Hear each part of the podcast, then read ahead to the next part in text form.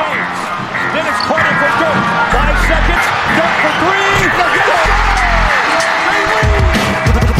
A zaj, nincs egyszer a végén, ha battog a spalding Minden nap élmény, blokkok és zsákok Na gyere megmutatom, ez NBA szerelem Keleten, nyugaton, robban a zaj Nincs egyszer a végén, ha battog a spalding Minden nap élmény, blokkok és zsákok Na gyere megmutatom, ez NBA szerelem Keleten, nyugaton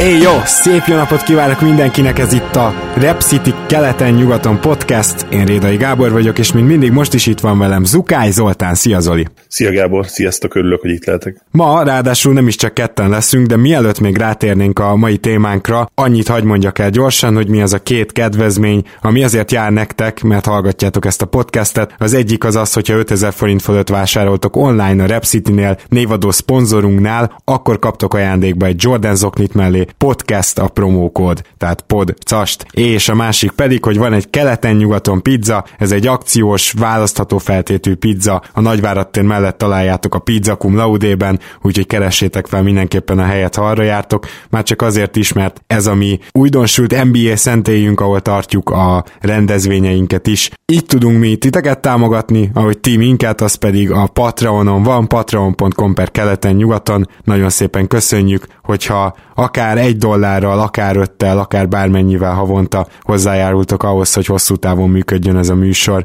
amely ráadásul most egy picit eltér az NBA témától, hogyha nem is nagyon, mert hogy ugye történtek itt dolgok, most azt mondanám, hogy tegnap este is, de úgy egyébként az elmúlt években is, az NCAA-jel kapcsolatban, amire szeretnénk most már szépen lassan reflektálni, Éppen ezért az egyik NCAA szakértő az NBA Sport TV csoportból, és hogyha jól tudom, akkor a Van Endam podcastnek is az aktív tagja, Ellenbrook Zsolti a mai vendégünk. Szia Zsolt! Sziasztok! Szia Zsolt, én is üdvözöllek. Ami azt illeti a tegnapi események, azok elsősorban azzal kapcsolatosak ugye, hogy Zion most egy ilyen sérülés szenvedett. A Zion Williamson, hogyha még valaki ez nem jutott volna el, most talán a leginkább várt draft prospect, tehát a 2019-es draftnak az egyelőre hát number van esélyese. De ezen kívül is egy nagyon érdekes hír volt, mégpedig az, hogy mint egy röpke 3000 dollár volt a tegnapi meccsára, ahol a Duke és a UNC, ugye? Jól emlékszem? Igen. Igen, North Carolina. Tehát így van, a North Carolina játszott, és hát ez kifejezetten azért, mert a Duke kezdő ötöséből van olyan elmélet, ami szerint mind az öten el fognak menni a lotteryben, de hogy az első körben az biztos. E- emellett természetesen ott van a két nagy szár, lehet, hogy az első és a második kiválasztott. Hogyha mindent egybeveszünk, akkor az a 3000 dolláros jegy, ez egészen kriminális. Ezt tegyük hozzá, hogy ez ugye second hand market ár, tehát eredetileg nem ennyibe kerülnek a, a jegyek, de ugye ezeket nem veheti meg akárki, viszont azok, akik megvették, ennyiért adják tovább gyakorlatilag azoknak, akik nem feltétlenül az iskola tanulói, tagjai, nem kaptak egyébként esélyt arra, hogy megvegyék a jegyeket, ezen a piacon, ugye a second hand piacon ilyen áron tudták megvenni. Igen, és azért én élek a gyanúpára, hogy alapból sem 10 dollár volt, de tényleg csak összehasonlítva, tehát én most fogok végre kijutni Torontóba, jövő hét kedden indulok, és egy hétig leszek, majd mindenképpen szeretnék, amennyire tudok ilyen kis mini úti filmet csinálni nektek, bár nincsen stabilizátoros kamerám, meg ilyesmi, úgyhogy majd meglátjuk, hogy hogy sikerül, de természetesen addig sem maradtok podcast nélkül ezt előrevetítve. Mondom, kedves hallgatók, én meg már nagyon várom, két Raptors meccsen is kint leszek, és természetesen ezekre már nézegettem a jegyeket, és hogy hát ha nem is ilyen courtside jegyet szeretnénk, de azért olyan nagyjából 100 dollár körül lesz egy jegy ami hát nem kevés, ezt valljuk be, de hogy, de hogy ez, ez is hogy viszonyul ahhoz, hogy tehát én is nyilván megnézem azokat az oldalakat is, ahol továbbadják a jegyeket, ott, ott van, amikor még olcsóbb, és természetesen itt is lehet 3000 dollárért jegyet kapni, de az tényleg a, a, ott ülsz a játékosok mögött kategória az NBA-ben, az NBA egyik uh, nagy csarnokában, a Scotiabank arénában. Szóval csak hogy egy picit elhelyezzük azt, hogy mit jelent, hogy most 3000 dollárért még lehetett ide kapni egyet, egészen elképesztő, és ezzel kapcsolatban Zoli jött egy téma ötlettel tegnap, úgyhogy adom is neked a szót Zoli, és vázolt fel, hogy igazából mi az a dilemma, amit ma át akarunk beszélni. Igen, az NCA, mint olyan, ugye ez az egyetemi sportszervezet, ez egy nagyon érdekes szervezet, van egy csomó dolog, csomó olyan háttér folyamat, amit rendkívül jól csinálnak, talán a világon a legjobban az ilyen típusú szervezetek közül, de azért vannak bőven visszásságok is, és Ezekről a visszásságokról nagyon sokan, nagyon sokat beszélgettek már az elmúlt években. Ugye John Olivernek van egy, van egy saját műsora, azt is ajánlom nektek, ő egyszer egy 20 perces adást, lehet, hogy minden adás 20 perces, de ugye egy teljes adást szentelt ennek. Ennek a kérdéskörnek, hogy hogyan lehetséges az, hogy az NCAA sztárjai, sztársportolói, hát esetenként kollektíve több százmillió dolláros bevételeket hoznak ennek a szervezetnek, és az az érdekes egyébként, hogy, hogy a csapatok edzőinek is, tehát saját edzőiknek is, akiknek millió dolláros szerződéseik vannak, és ehhez képest ők ugye semmilyen kompenzációt nem kapnak, megkapják ugye a teljes ösztöndíjat. NCAA Divízió 1-ben például kosárlabdában csak teljes ösztöndíj van, tehát ha valaki ösztöndíjat kap, akkor az, az gyakorlatilag teljes, és, és az az érdekes, hogy, hogy még így is, mert egyébként ez egy nagyon értékes ösztöndíj, tehát ezt ugye négy évre megkapják, illetve hát eredetileg egy évre mindig, de az gyakorlatilag, hogyha nem követnek el valami komoly szabásértés minden évben meghosszabbítják, amíg ugye ott akarnak játszani. Nyilván ez a van, van and done játékosok esetében csak egy év, utána mennek az NBA-re, de még az alatt az egy év alatt sincsenek ők kompenzálva az ő saját imidzsük igazi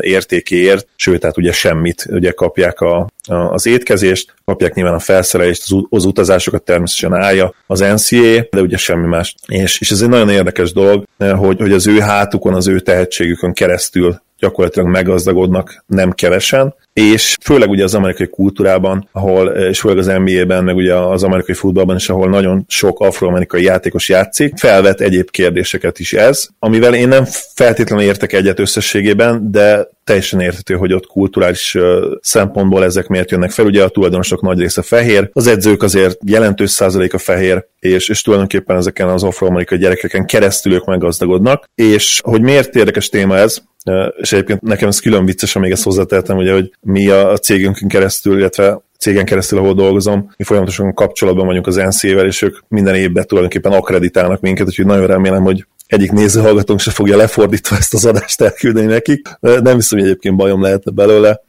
nyilván ilyen kritikát talán azért meg lehet fogalmazni. Szóval, hogy miért érdekes ez, és itt át is passzolom majd nektek a szót. Ezek a srácok még egyszer gyakorlatilag gazdaggá tesznek embereket, ők ebből a, az image értékből semmit nem látnak, és bizony, hogyha most Zion szerencsére úgy, úgy néz ki, hogy enyhe sérülésére gondolunk, ők azt is kockáztatják bizony, hogy bármilyen pénzt lássanak később, hiszen egy career ending injury bármikor benne van, ami, ami véget veteti ugye a, a karrierjüket, és bár van valami minimális biztosítás, de ennyi. Úgyhogy ez azért komoly kérdéseket vet fel, én azt gondolom. Főként, hogy ugye itt azért már egy, mit tudom én, nem is első egy per egyes, de egy egy per tízes draft helynél is már több, majdnem összességében 10 millió dollár mondjuk a négy év, amit megkapnak összesen, tehát hogy csak, csak az, hogy ledraftolnak jó helyen, és utána esetleg nincs tovább a karriered, még, még akkor is már bőven meg vagy hosszú évekre. Szóval, szóval nem kevés pénz van az NBA-ben, de érdekes, hogy viszont itt meg akkor semmi. Zsolt,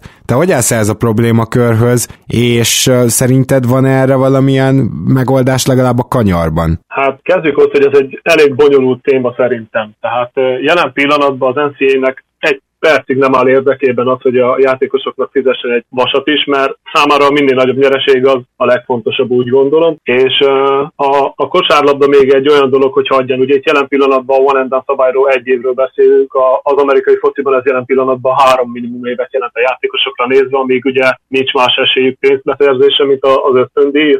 Ebben a témában, ha jól emlékszem, Shabazz Napiernek volt egy 2013-as videója, talán a Foxnak adta, amikor konkrétan véleményt formált arról, hogy a, a saját pénze arra nem volt elég, hogy ételt vegyen magána, illetve szeretett volna ugye eljárni dolgozni, de hát a, az edzés és a, az egyetemi teendő, tehát a tanulás és az órákra járás mellett gyakorlatilag semmi ideje nem maradt. Ha úgy vesszük, jelen pillanatban egy egyetemi játékos gyakorlatilag két munkahelyet vállal, ott magát a kosárlabdát vagy a focit, attól függ melyiket játsza, vagy mindkettőt persze, illetve a tanulást. Ez mellett csak annyi juttatása van, amit az egyetemtől elvileg ösztöndi címszó kap. A másik része a dolognak igazából, hogy ha bármit elfogad, ha 10 dollárról beszélünk, azt is, ha elfogadja az edzőtől, vagy bármilyen segítőtől az egyetemen keresztül, az már mind veszélyezteti akár az, az ösztöndíjat, illetve az eltiltást is a játékával kapcsolatban. Hát természetesen, mert, mert mint értem, hogy ez a szabály, de hogy nem is az itt a kérdés, hogy titokba játszák-e ki, hanem hogy, hanem hogy hogy lehetne az NCAA-t motiválni arra, hogy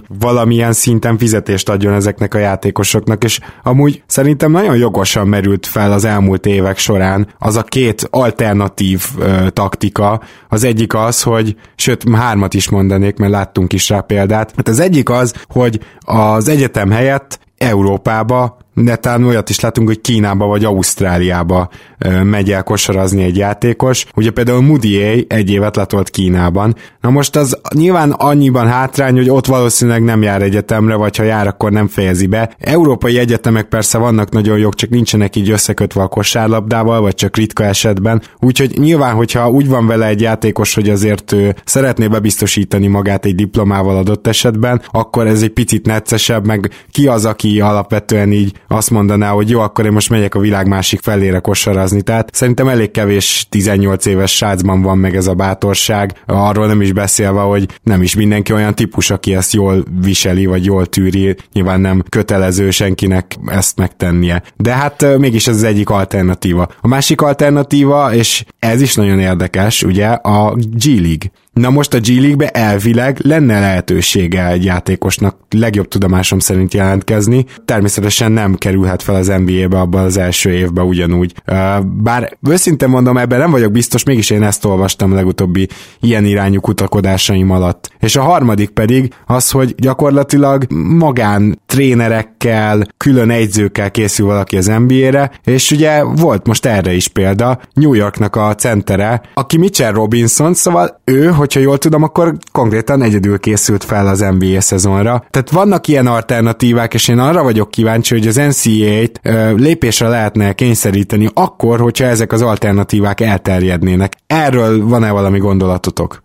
Zsolti szerintem remek válaszsal fog előállni, előtte még említsük meg Brandon Jennings-et, aki talán a leghíresebb ilyen példa volt, hogy ugye Olaszországba jött el játszani egy évet a draft előtt. Köszönöm Zoli, hogy lelőtted az első gondolatmenetemet, mert pont Jennings-et szerettem volna említeni, de igen, a maga az NCAA ilyen szempontból szerintem esélytelen, hogy változtasson, mert szerintem egy kezünkön meg tudjuk számolni, hogy hány olyan játékos van, aki Európába vagy Kínába elment volna erre az egy évre. Itt igazából működik a jelenlegi rendszer, a toborzások a maguk módján, amennyire szabályosak, annyira szabályosak. Ebben nem szeretnék szerintem belemenni, mert hosszú műsorhatás lenne akkor. Azonban az amerikai játékosok szerintem 99,9%-a elmegy az egyetemre, mert nekik az éri meg a legjobban, onnan a legegyszerűbb bekerülni a drafton keresztül, akár vagy a Summer League-en keresztül, attól függ, hogy ugye milyen szinten van az adott játékos. Nem tudom. Igazából én úgy vagyok ebben a dologgal, hogy szerintem nem fog semmit se változtatni az NCAA, mert nekik csak a pénz számít, onnantól kezdve pedig a játékosoknak, ha tudnának is, mert szerintem könnyedén tudnának a lassan már egy milliárdos üzletükből fizetni, de egy forint,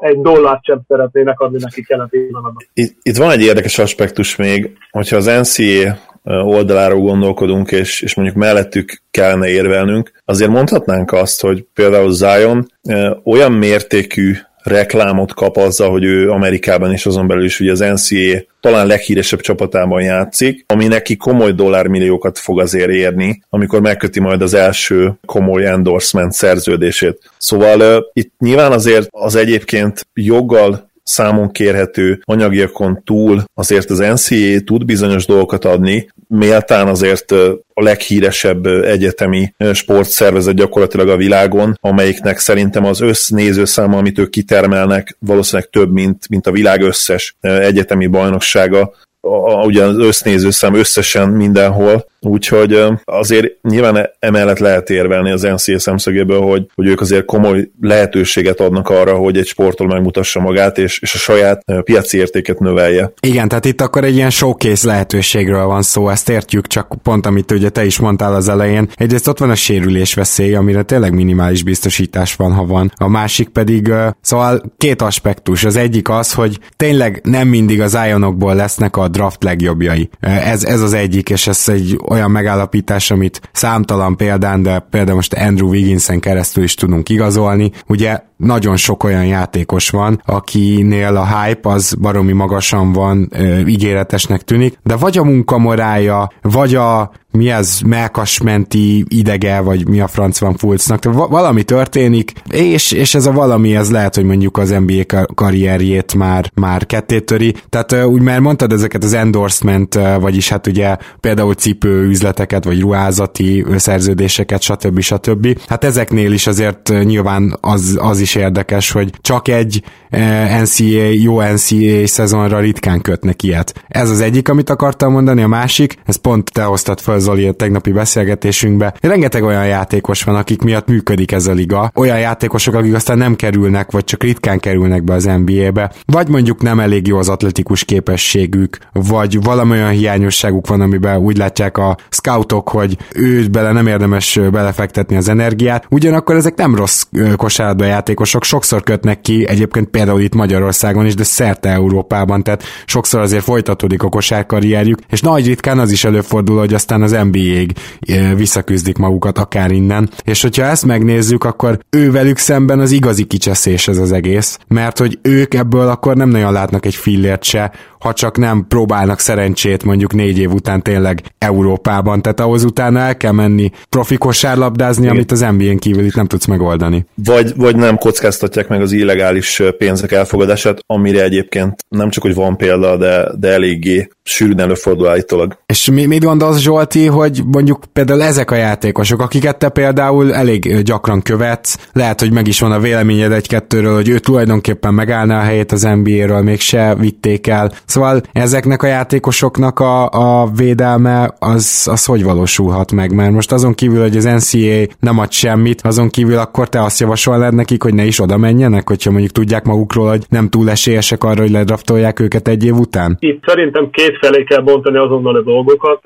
Először is maga az iskolai részét veszük, hogyha valaki bevállalja azt, hogy négy évig ott marad, az valószínűleg magáért a diplomáért is küzd ilyen szempontból, nem csak a kosárlabda karrierje. A másik része, ami, ami igazából a, a sérüléses dolog, szerintem, hogyha egy kis egyetemnek egy, egy úgymond kis játékosa megsérül, akkor fogja magát az edző, és bármikor nyugodt szívvel lélekkel azt mondhatja, hogy jó, akkor megvonom az ösztöndíjadat, mert erre jelen pillanatban a szabályok szerinti joga van, ami ilyen szempontból tényleg a, a legnagyobb kicsetés egy olyan játékossal szemben, aki úgymond felteszi erre a az életét úgymond, hogy ő szeretne kosárlabdázni, elmegy egy olyan csapatba, amitől nem biztos, hogy várhatja, hogy az NBA-be jut, sőt, az sem biztos, hogy nagy karrier fut be bárhol máshol, legyen az Európa vagy Kína, de egy sérüléssel akár az ösztöndíját is elveszíteti, és onnantól kezdve gyakorlatilag se pénzből kellene kifizetni az egyetem hátralévő részét. Hát ez egyre szomorúbb, amiket mondasz tényleg, tehát engem kifejezetten elomboz, és akkor arról nem is beszélve, hogy, hogy arról is érdemes lenne szerintem társalognunk, hogy nem biztos, hogy az NCAA amúgy a legjobb felkészítő. Tehát ugye pont Doncsics kapcsán is már egyző is mondta, meg Doncsics is most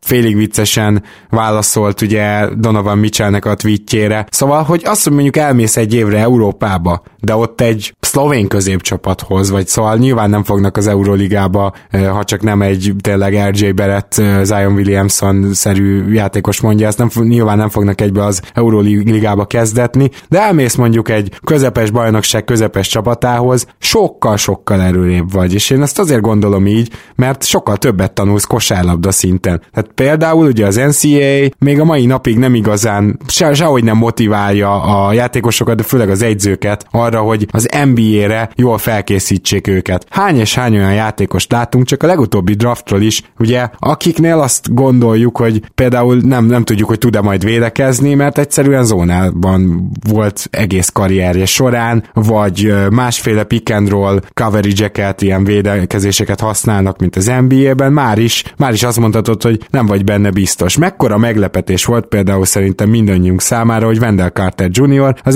NBA-ben egyáltalán nem számított rossz védőnek, kezdőnek újoncként. Miközben szó se volt róla, hogy ő neki a védekezését bárki dicsérte, amikor ledraftolták. Na, ilyenekre gondolok, hogy összességében ez a liga, ez nem jól készít fel az NBA-re, vagy ennél mindenképpen van jobb, nem? Szerintem maga az egyetemi kosárlabda az, az saját magára gondol. Gondolok itt olyanokra, mint például a Duke, vagy a, a többi óriási egyetemnek számító csapat, akik nem azzal fognak foglalkozni, hogy a, a játékosok a, az egyetemre készül, a NBA-re készüljenek fel, hanem csak és, a saját, csak és kizárólag a saját érdekeit tartják szem előtt a bajnoki címet, a jó szereplést, a lehetőségeket, hogy újabb és újabb hatalmas prospekteket, illetve rekrutokat tudjanak önöktől kezdve magukhoz toborozni a következő időszakokban.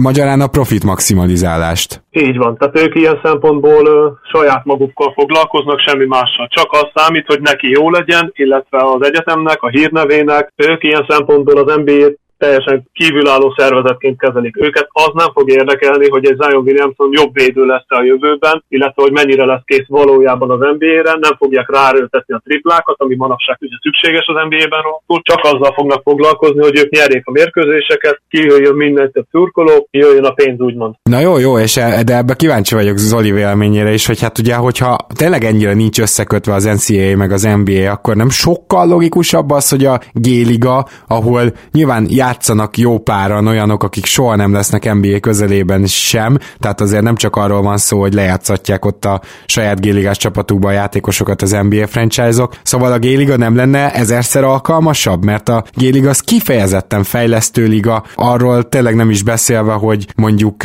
csomószor NBA játékrendszereket ismerhetsz meg benne, bár az nyilván érdekes kérdés, hogy mondjuk ha jelentkezel a nem tudom Raptors 905-ba, akkor lehet, hogy a Raptors egyzők meg úgy lennének vele, hogy miért neveljek ki egy olyan játékost, akit egyáltalán nem biztos, hogy mi választunk majd ki. Szóval, szóval ilyen szempontból meg azt kell, hogy mondjam, hogy a Géligának kellene jó pár olyan csapat, ami régen szinte csak az volt, hogy ugye nem konkrét csapathoz tartozik, és hogyha ezekbe jelentkeznének ezek a játékosok, akkor ők igazából sokkal jobban felkészülnének az NBA-re, kicsit keresnének is, tehát még az is meg lenne oldva, tehát én ezt minden szempontból logikusabbnak érzem, nem tudom Zoli, te hogy vagy vele. Amikor a G League bevezette a fizetéseket, hogy azt hiszem a max fizetés most évi 125 ezer dollár, akkor megkérdezték, megkérdeztek három fiatal játékost, egy, egyikükről ma már beszéltünk is, Emmanuel Mudiera, szóval megkérdezték Mudiét, Terence ferguson és Anthony Simmons arról, hogy ha ez a G League opció rendelkezésre állt volna, amikor ők úgy döntöttek, hogy, hogy nem az egyetemre mennek, hanem inkább profi szerződést után néznek, akkor, akkor kiválasztották volna és bizony a válasz azért az volt, hogy valószínűleg nem. Moody például azt mondta, hogy ő Kínába is elmehetett volna egy, egy millió dollár körüli összegért, és azért az nagyon más, mint 125 ezer dollár, és ezzel nehéz lenne vitatkozni. Szóval elméletben igen, én azt gondolom, hogy főleg ha ugye egy akár egy star prospect azt mondaná, hogy, hogy én a G League-be akarok fejlődni, és ott játszani fogok ebbe vagy abba a csapatba, akkor, hogyha engem ténylegesen felkészítettek az NBA-re, tehát a cél az lesz, hogy, hogy én olyan játékokat tanuljak meg, olyan játékrendszereket, amiket az NBA-ben majd tudom kell alkalmazni, mint, mint a gépezet egy része, illetve olyan játékokat, olyan játékrendszert megtanulni, ami az NBA-ben nagyon fontos lesz, akkor én el tudom képzelni, hogy ez a, ez a G League-es csapat is úgymond, úgymond aládolgozna egy ekkora tehetségnek csak azért, hogy, hogy náluk játszon. Bár ugye ez is kérdés, hogy, hogy egy G League csapat mit kap ebből? Mert ott nem hiszem, hogy például jegybevételek annyira fontosak lennének. Hát azért uh, megugranának a jegybevételek. Most gondolj bele, hogyha elindulna egy ilyen folyamat, és akkor mondjuk a 2021-es draftról már négyen, öten jelentkeznének, abból kettő-három uh-huh. jó prospekt. Bocsánat, nem a draftról, hanem ugye abból a korosztályból jelentkeznének G League-be, akkor, akkor el lehetne adni a jegyeket Igen. Igen, mondjuk ha egy Zion nálad játszana, a te G League-es csapatodban valószínűleg nem 10 dollárért adnád a jegyeket. Más kérdés, hogy szerintem kapacitásban is azért itt hát komolyan limitáltak ezek a csarnokok, ahol, ahol vannak ezek a mérkőzések, mert szoktam nézni, és nem, nem 20 ezres csarnokok ezek, én azt, azt kell, hogy mondjam. Nem, nem, szerintem itt ilyen 5-10 ezres maximum, tehát valószínűleg az a teteje. Igen, szóval most még, most még szerintem ez, ez nagyon korai, és emelniük kell. Kidolgozni egy, egy olyan rendszert a G League-ben, felfuttatni úgymond ezt a ligát, mi nem lenne lehetetlen egyébként, mert miért, miért, ne, miért ne sikerülhetne, és ha mondjuk egy bizonyos szintet elérne, és, és tényleg egyre többen érdeklődnének a liga iránt, és, és mindig teltházas meccsek lennének, esetleg nagyobb csarnokokba lehetnek költözni a csapatoknak. Hát azt gondolom, hogy itt azért nem lenne feltétlenül probléma, nyilván nem arról volt szó, hogy, hogy ezeknek a G league csapatoknak építettek külön egy, egy komplexumot, hanem nyilván egy már városban meglévőt használnak. Szóval ha esetleg nagyobb otthonba költözhetnének, és, és az egész biznisz szinten beindulna, akkor lehet, hogy egy 5-10 év múlva ez realitás lehetne, és akkor már nem csak 125 ezer dolláros fizetést tudnának adni, hanem lehet, hogy fél milliót, lehet, hogy 800 ezeret, lehet, hogy egy milliót, és akkor lehetne ennek igazán realitás, én azt gondolom. Igen, valószínűleg ez kell bele,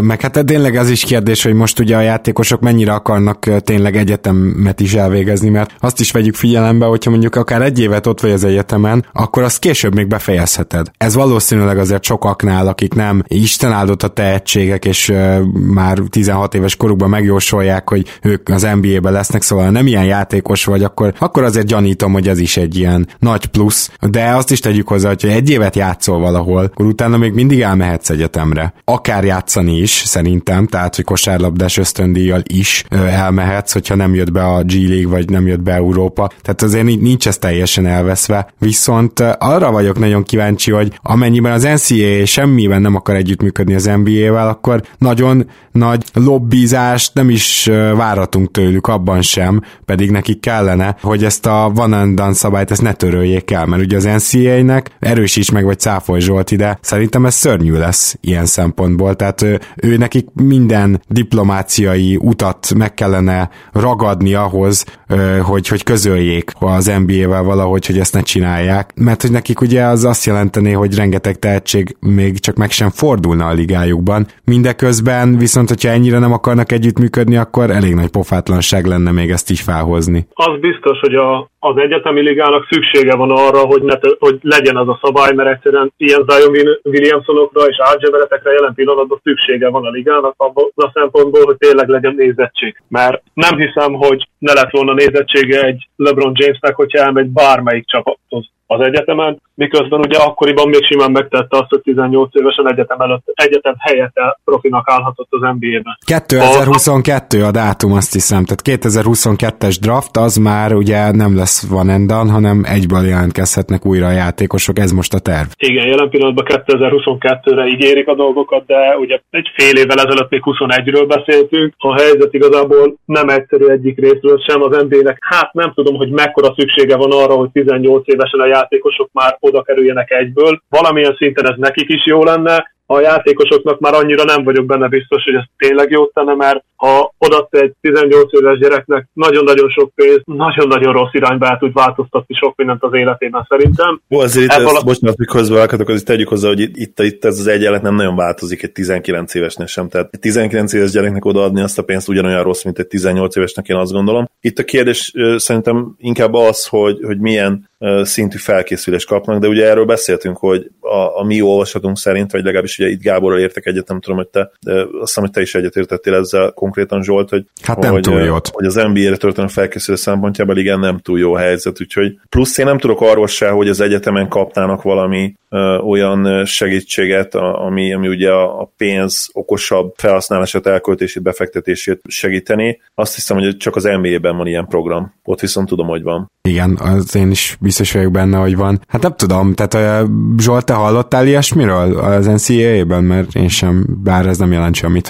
Jelen pillanatban tudomásom szerint konkrétan ilyen nincs, hogy segítenék, viszont ha Zolit megszáfoltam abból a szempontból, hogy a 18 és a 19 éves gyerek között van különbség, mert ha valaki beiratkozik azért egy egyetemre és eltöltött egy évet, valamennyit muszáj, hogy komolyodjon akár a, a, a bent töltött órák alatt is abból a szempontból, hogy, hogy átvesz valamennyi kultúrát ilyen szempontból némelyik saját társától, akik akár kisegítik a tanulásba, mert azért valljuk be őszintén nem mindegyik atomfizikus az NBA játékosok közül, és tehát rajtuk keresztül valamennyit biztos, hogy változik a felfogása az az egy év alatt is szerintem. Igen, ebbe lehet valami. Hát már csak a saját példáinkat megnézzük, érted? Amikor mondjuk én elmentem egyetemre, az az egy év az mit jelentett, vagy, vagy bármelyik ismerősötök, ti, hogyha elmentetek egyetemre első év mit jelentett, akkor azért teljesen egyetemi kinyílt a világ. Még hozzáteszem, hogy, hogy sokszor ez még csak ott tart ilyenkor a dolog, hogy még nagyobb bulit tenger, és tényleg rengetegen vannak, akik az egyetem első évét azt, azt gyakorlatilag tényleg kinyitják maguk előtt ezt a világot, de ugyanakkor akkor az, hogy saját lábadra kell sokkal jobban állnod, az meg ugye több felelősséget tanít neked már az első évben is. Minden a kettő között vagyok annyiban, hogy azért elképzelhető, hogy valaki 19 évesen is még rohadtul éretlen. Mindeközben mondjuk az jellemző az NBA játékosokra is, hogy aki mondjuk három vagy négy év után jön az NBA-be, az sokkal hamarabb beilleszkedik a csapatába, tehát ott sokkal kevesebb gond szokott lenni az idősebb rukiknál. Egyszerűen nem feltétlenül tehetség miatt, hanem azért, mert sokkal inkább alkalmazkodóképesek lesznek annyi időskorra. Csak ez csak azért érdekes, mert nemrég egy olyan mondat is elhangzott, hát valamiért úgy emlékszem, hogy Tracy McGrady-től, de nem tudom pontosan, hogy kitől, hogy nem, hogy eltörölni kéne ezt az egy évet, hanem ki kéne terjeszteni háromra. Szóval melyik a legjobb megoldás, Zsolti? Én személy szerint a, az amerikai focis megoldást nagyon tudom támogatni, hogy most is jelen pillanatban három évről beszélünk, amit el kell, hogy töltsenek a fiatalok az egyetemen. Én szerintem az alatt annyi hát ha nem is intelligenciát, de a világba való élésmódot, illetve felfogást magukhoz vehetnek, hogy jobban látsák azt, hogy a pénzt nem biztos, hogy minden hülyeségre el kell szórni. Jó, így is a, a nagyon szegény környékről érkezőek biztos, hogy könnyebben fogják szórni a pénzt, mert ugye belecsöppenek egy teljesen más világba, hirtelen a kezükbe kerül olyan pénzmennyiség, amit valószínűleg soha életükben nem láttak addig még egy pillanatra se, sőt lehet még a tized részét sem. Így nekik ez biztos, hogy egy problémás szituáció lesz, de ilyenkor jön az NBA által és az NFL által is most már egyértelmű egyértelműen programba vett dolog, hogy segítenek ilyen szempontból a fiataloknak, hogy nem minden hülyeségre költség el a pénzüket. Zoli?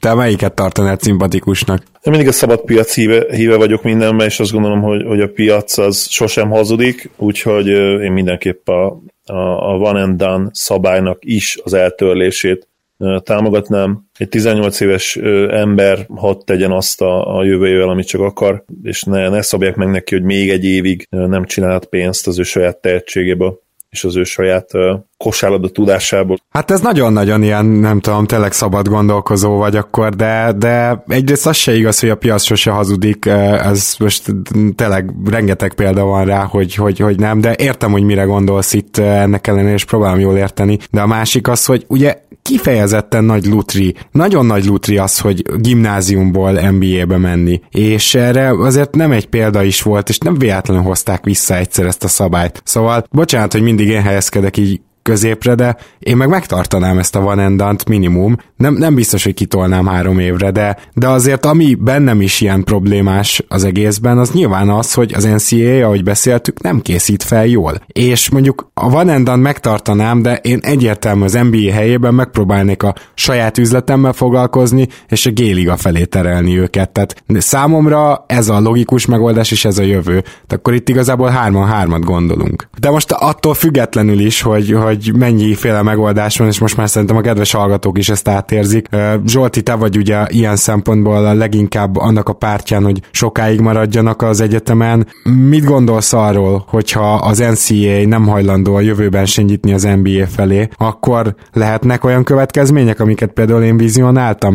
Szóval te látod azt, hogy az NCAA rendszer egy idő után össze fog roskadni amiatt az igazságtalanságok miatt, vagy szerinted ez a világ végéig üzemel, mert atombiztos? Jelen pillanatban, ha, ha Amerikára koncentrálódunk, maga az NCAA mint kosárlabda, mint amerikai foci szinten olyan szintű nézettségnek örvend, hát ha nem is mint a, az NBA vagy az NFL, de hatalmas mennyiségű nézőt mozgat meg. A, a saját kedvenc példámmal tudok élni, a Michigan Wolverines amerikai foci csapatának egy százezres stadionja van, ami legjobb tudomásom szerint több mint 30 éve minden egyes hazai mérkőzésen teltházas, ami nem kis bevételt jelent annak ellenére, hogy ott sem kapnak ugye maguk a játékosok semmilyen juttatást. Tehát szerintem se a, az amerikai fociban, se a kosárlabda szempontjából nem fog változtatni az SZI egy percet se a dolgokon abból a szempontból, hogy úgymond aklimatizálódjon az NBA vagy az NFL felé, hogy jobban felkészítse úgymond a fiatalokat, mert neki egyáltalán nem áll érdekében jelen pillanatban, én úgy gondolom. Hát ők csak és kizárólag a saját húsukat sütögetik a tűz felett, az NBA-ben meg oldja meg mindenki, ahogy akarja a játékosok szempontjából. Uh-huh. Hát igen, gyakorlatilag ez az a hozzáállás, ami garantálja, hogy ez a probléma fenn is fog maradni, meg szerintem van egy kicsit ez a, nem tudom, tudom, Zoli, réget kérdeznélek, hiszen te ezzel naponta találkozhatsz akár a munkát során. Tehát nincs egy kicsit az az amerikai hozzáállás, hogy ugye a, a profi liga az legyen a, a profi játékosoké, és akkor ami bármilyen szinten is amatőr ligának van ki kiáltva, hiába, hogy sok 100 millió dolláros bevételekről beszélünk, az akkor maradjon amatőr, mert én úgy tudom, hogy ösztöndíjon kívül az egyetemi bármilyen sportoló ugyanúgy nem kap semmit, tehát a futóknál, vagy az atlétikánál, vagy az úszásnál, vagy a nem tudom, a kajakkenunál sehol nincsen máshogy ez a helyzet. Ez így van gyakorlatilag. Vannak kiskapuk, legális kiskapuk is, de igazából a, mi úgy van megszabva szinte mindenhol, hogy nem kaphatsz több pénzt, nagyobb juttatást annál, mint ami a költséged költségeit fedezéséhez kell. Az, hogy te kapsz pénzt bizonyos sportákban, az még nem feltétlenül kizárók, ugye egyetemi karrier előttről beszélek főleg, de, de mondom, nem haladhatja meg ez az összeg a, a költségeidet, azt kell fedezniük maximum. Úgyhogy egyébként abszolút ez így van, tehát amit mondasz, hogy, hogy a, az NCA-nek a legnagyobb érve az az, hogy ők a level of competition-t, ugye a, a playing field-et, ahogy mondják kint, tehát a, nem is tudom, magyarul lesz, hogy lehetne megfogalmazni a, a mezőnyt. Igen, a mezőnyt, köszönöm. A mezőnyt abból a szempontból egy szinten akarják tartani, mindenkinek megadva az esélyt, hogy, hogy oda profik ne menjenek, akik, akik már profi felkészülésben részesültek, akik pénzdíjakat kaptak, és akik egy olyan szinten vannak, ami, ami őket mondjuk akár ultra dominánsra tehetni az NCA-ben. Hozzáteszem, hogy nyilván így is vannak ultra domináns sportolók, hiszen a, a tehetséget azt, azt nem úgy szokták kiosztani, akár ki is osztja ki a, a jó Isten, vagy hogyha, hogyha ebben nem hisztek, akkor... Az ugye evolúció. Az, igen, evolúció, vagy az, az individuumnak a, a, igen, a, a motiváltsága, a, a befektetett munkája. Nincsen nyilván így se egyenlőség, mert miért lenne sportban nincs igazából egyenlőség, legalábbis ugye az egyéni szinten. Mindenkinek van egy behatárolható szintje, amit elérhet. Talán abban viszont jók ezek az NCA szabályok, hogy, hogy egy átlagot azt meg tudjunk húzni, és, és így azért garantálva van az, hogy, hogy minőségi versengés folyik, Nyilván, hogyha profik is elindulhatnának, akkor, akkor teljesen más lenne az egész. Igen, most ezzel a dilemmával persze, persze, ezzel meg kell küzdeni, és ezzel egyébként én egyet is értek, mert nyilván nem lehet viszont mindenki profitát, akkor nagyon szűk lenne a dolog. Csak még azt hozzátettem, ugye mondtad, hogy, hogy furcsát, amikor azt mondtam, hogy, hogy törőjük el a Van is, szerintem azért nem annyira furcsa az én véleményem, hiszen az alap probléma, amivel kezdtünk, az ugye az volt, hogy a sportolók nem csinálhatnak pénzt a saját tehetségükből, a saját imidzsükből. Az én verzióm azért ezt mindenképpen megoldani, és hát ugye legyünk őszinték, e felé is megyünk el, és ez nyilván az NCA-nek nem fog tetszeni. Most már nem kell majd egyetemre járnod egy évet 2022-től, hanem gyakorlatilag azonnal beiratkozhatsz a draftra, jelentkezhetsz a draftra, ez jobb szó, inkább beiratkozni ugye az iskolába, iratkoznál be inkább az, az egyetemen az NC-be. Szóval jelentkezhetsz a draftra, és szinte azonnal pénzt csinálsz a tehetségedből, úgyhogy Szerintem ez mindenképpen egy megoldás. Ja persze, tehát az egyén szempontjából igen, ez kétségtelen. Ja, oké, okay, de tényleg különböző megoldásaink vannak. Én elküldtem magamba ez alatt a műsor alatt háromszor az NCA-t az anyjába egyébként, tehát hogy valahogy meg is értem őket, meg a saját érdeküket nézik, ez rendben van, csak nem tudom, hogy hosszú távon ez fenntartható-e. Tehát a saját érdekükből is azt gondolom, hogy hülyeség azt, azt mondani, hogy teljesen külön kezeljük a, a dolgot. Ami kicsapja a biztosítékot, az mindenképp a horrorisztikus dinamikus fizetések, tehát Szerintem sokkal kevesebb embernek lenne problémája az egész rendszer, és kíváncsi vagyok, hogy Zárszóken Zsolt egy, egyetértesz ezzel, hogyha bizonyos emberek nem keresnének millió dollárokat, és, és tulajdonképpen ezen sportolók, ahogy mondtam a műsor elején, ezen sportolók hátán evezve, mocskosul gazdagá válni, megszedni magukat. Ha ez nem lenne, akkor biztos, hogy sokkal kevesebb negatív hang lenne az NCA-vel kapcsolatban. Szerény véleményem szerint a helyzetet leginkább azt tudná megoldani, hogyha maguk a játékosok kapnának egy bizonyos összegű juttatást, amire valószínűleg előbb-utóbb muszáj lesz lépnie valamit a rendszernek, akármennyire is ellenkezik ezzel jelen pillanatban. Azonban, ha ez bekövetkezik, akkor hatalmas kérdőjelként állok ahhoz a dologhoz, hogy mennyire lesz elfogadható számukra, hogyha egy Zion Williamson ugyanannyit fog keresni, mint egy XY kis egyetemnek a gyakorlatilag neve nincs játékosa, akivel a szurkolóikon kívül senki nem foglalkozik jelen pillanatban. Hát de mégis százszor igazságosabb lenne már olyan szempontból, hogy akkor megmond, megmaradhatna az a jelleg, amiről az Oli beszélt, hogy a mezőnyt egybe akarják tartani. Tehát akkor tulajdonképpen, mert nem tudom, hogy ezt mi alapján lehetne bevezetni és osztályozni, meg hogy kezdő vagy-e vagy nem, hogy lennének-e különbségek, de ha csak legalább valamilyen kis juttatást kapnának, akkor, akkor azt viszont mindenkinek meg kéne kapnia, ezzel egyet kell, hogy értsek. Így van, plusz én azért is díjaznám ezt a megoldást, mert akkor azok a neves sincs játékosok, akik egyébként csapatszinten azért fontosak, és nélkülük nem lennének meg a keretek, ők kapnak egy kis segítséget az életük, professzionális életük elkezdéséhez. Nyilván ők már megkapják a teljes ösztöndíjat ugye négy évre, és, és kapnak egy diplomát az egyetemtől, tehát ők, ők nem kerülnek majd több százezer dolláros deficitbe, ami ugye a tanítatásokat illeti, mint, mint annyi amerikai család, akik ugye felvesznek hiteleket, illetve fizetik ugye a, a gyermekek tondíját. Tehát ebből a szempontból már alapban előnyben vannak, de mégis abból a rendszerből anyagilag is visszakapnak valamit, amik ő, amit ők is a tehetségükkel, játékukkal támogatnak, és amely egyébként így is több millió dollárt fog termelni, mégis legalább valamennyit kapnak, és, és szerintem akkor azért minden negatív hang megszűnne, és még azt is elviselve, hogy, hogy nyilvánvalóan az edzők továbbra is millió dollár tanárokat fognak keresni, főleg a legnagyobb egyetemeken. Igen. Jó, én azt gondolom, hogy körbejártuk a témát. Ellenbruk Zsolt, nagyon szépen köszönjük a vendégszereplésedet, és majd még téged is, meg Kovács Ádámot is lehet, hogy akár közösen is várunk a műsorunkba a March Madness környékén. Hát én köszönöm a lehetőséget, hogy meghívtatok a műsorba. Egy élmény volt számomra. Már remélem legközelebb is jöttek, és emelhetem a műsor fényét a kevés tudásommal. Nediliz Zsolt, én is köszönöm, hogy itt voltál. Egyértelmű, hogy, hogy nagy szakértő vagy az NCA-nek, illetve nagyon sokat tudsz témáról, úgyhogy ahogy Gábor mondta, nem csak, hogy várunk a March Madness előtt, de kötelező lesz majd megjelenni velünk az étterbe. Köszönöm, hogy itt voltál. Zoli, én meg neked köszönöm akkor, hogy csatlakoztál ehhez az adáshoz, és ugye azt tervezzük, hogy legalább az alatt az egy hét alatt, amíg Torontóban leszek, az alatt az egy hét alatt is két podcastet hallgathattok meg tőlünk,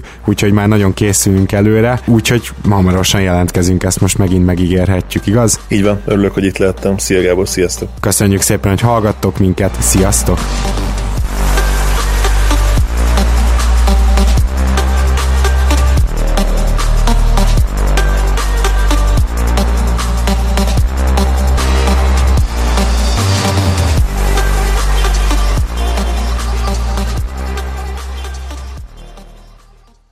Ha más podcastekre is kíváncsi vagy, hallgassd meg a Béton műsor ajánlóját.